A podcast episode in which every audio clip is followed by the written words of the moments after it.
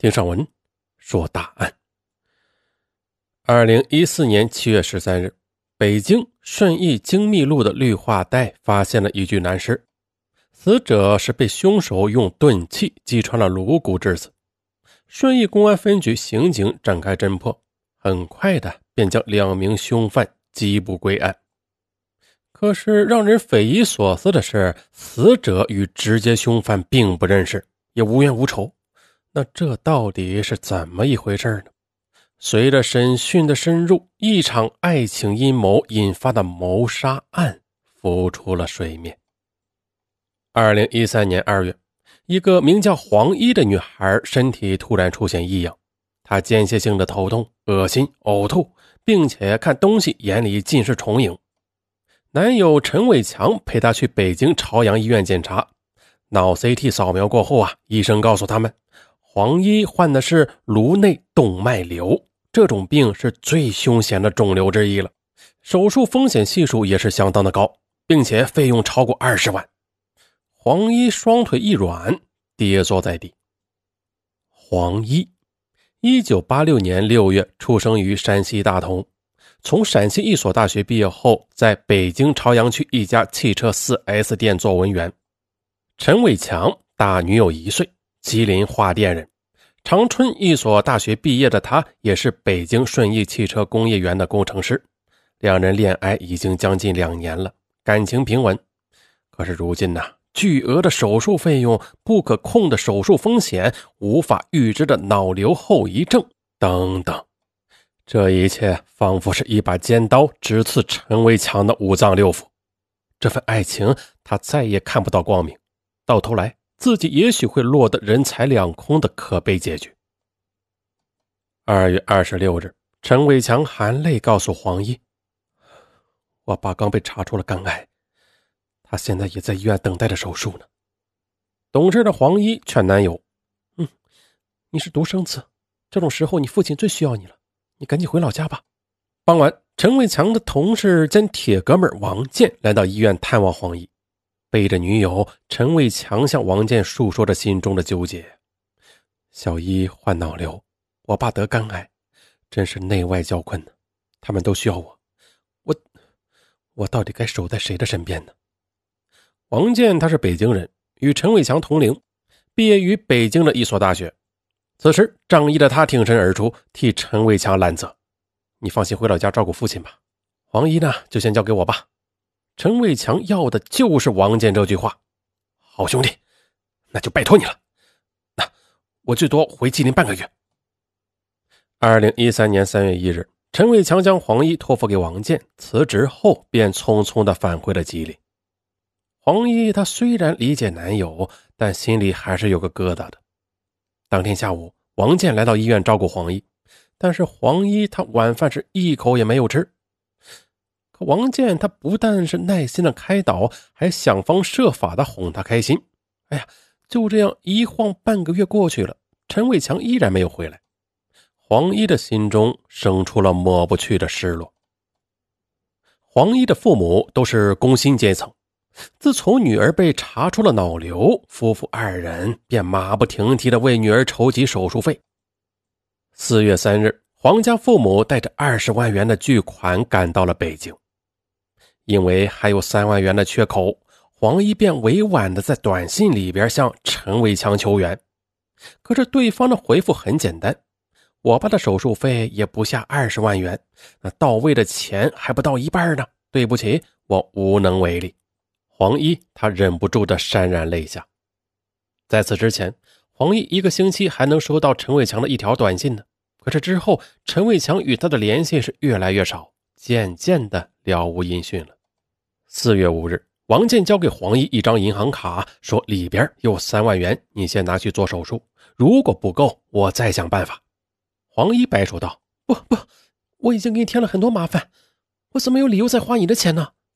王健他语气诚恳，啊，伟强是我铁哥们儿嘛，这笔钱就算是我借给伟强的。再者啊，你想想伟强一分钱也没有帮到你，他心里能好受吗？我这是为了让他安心的，所以说呀，这笔钱你必须收下。一番话暖透了黄一的心。认识王健两年多了，黄一这才发现人高马大的他如此细腻体贴，一种异样的感觉袭上了心头。二零一三年四月十日，王健将黄一转入国内最权威的脑科医院北京天坛医院。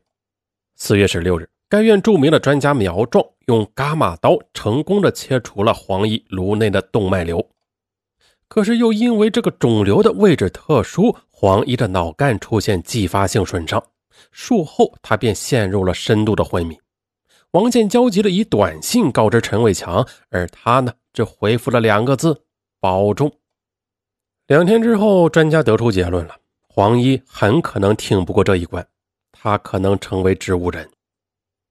王健小时候学过几年的小提琴，他在征得医生的同意之后，便每天的坐在黄一的病床边，一遍遍的拉着他最喜欢的曲子，因为爱情。因为爱情不会轻易悲伤，所以一切都是幸福的模样。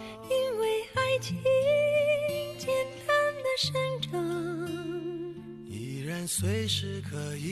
四月二十一日，在悠远曼妙的小提琴声中，昏迷五天五夜的黄一终于醒了过来。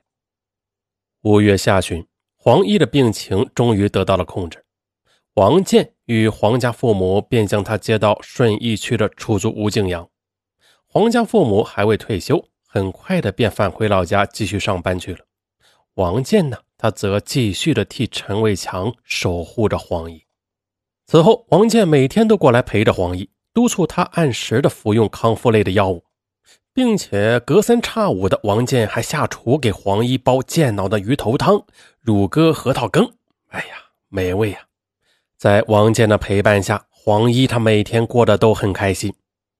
二零一三年九月，黄一身体基本康复。我的使命完成了，从明天开始，我就不过来看你了。这一句话竟让黄一万分伤感起来。在陪伴自己与病魔搏杀的过程中，王健的责任、担当、仗义、坦荡，早已在他心中汇聚成爱的河流。而疏于联系的陈伟强，却渐渐地在他心中淡化，遥远的就如同大海上的点点白帆。黄一对王健说：爱是什么？爱是生死相依，不离不弃。在我最危险、最无助的时候，是你守护在我身边。不，我是受伟强之托。如果，那那这不就是趁人之危吗？黄一他火辣辣地问王健：“我只问你一句话，你你心里到底有没有我？”其实啊，大半年相处下来，黄一的善良、宽容、优雅都给王健留下了美好的印象。黄一说得好，如果陈伟强真的在乎他，会在他生死攸关的时候连一面都不见吗？连一个电话都没有吗？由此看来，陈伟强他的确是在逃避。心灵的挣扎过后，王健揽过黄一的肩。那那以后就让我名正言顺地呵护你吧。两人就这样相爱了。一个月后，黄一重新回到公司上班。可就在这时，黄家父母告诉女儿一个喜讯。这个喜讯呢，有点像拍电影了，不过这还真是真事儿啊。什么样的喜讯呢？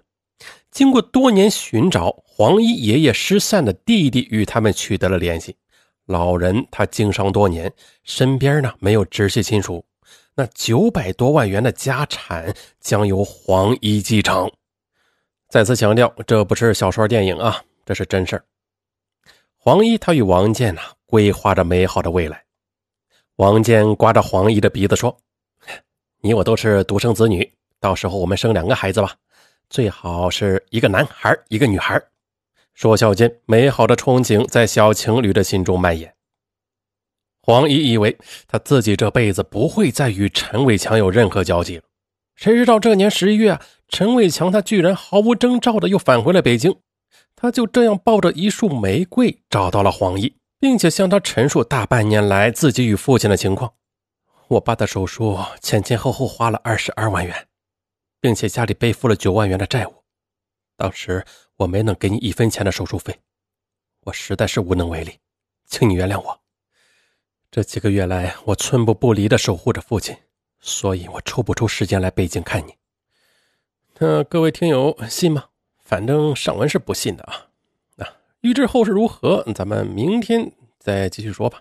哎、其实今天按理说应该能能说完的啊，但是我在另一个大案专辑里边啊，又说了一个新的案件，所以这个案件就录了一半，哎呀，时间不够用了。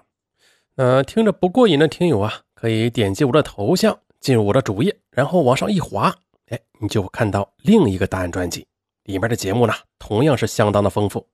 好，咱们明天再续。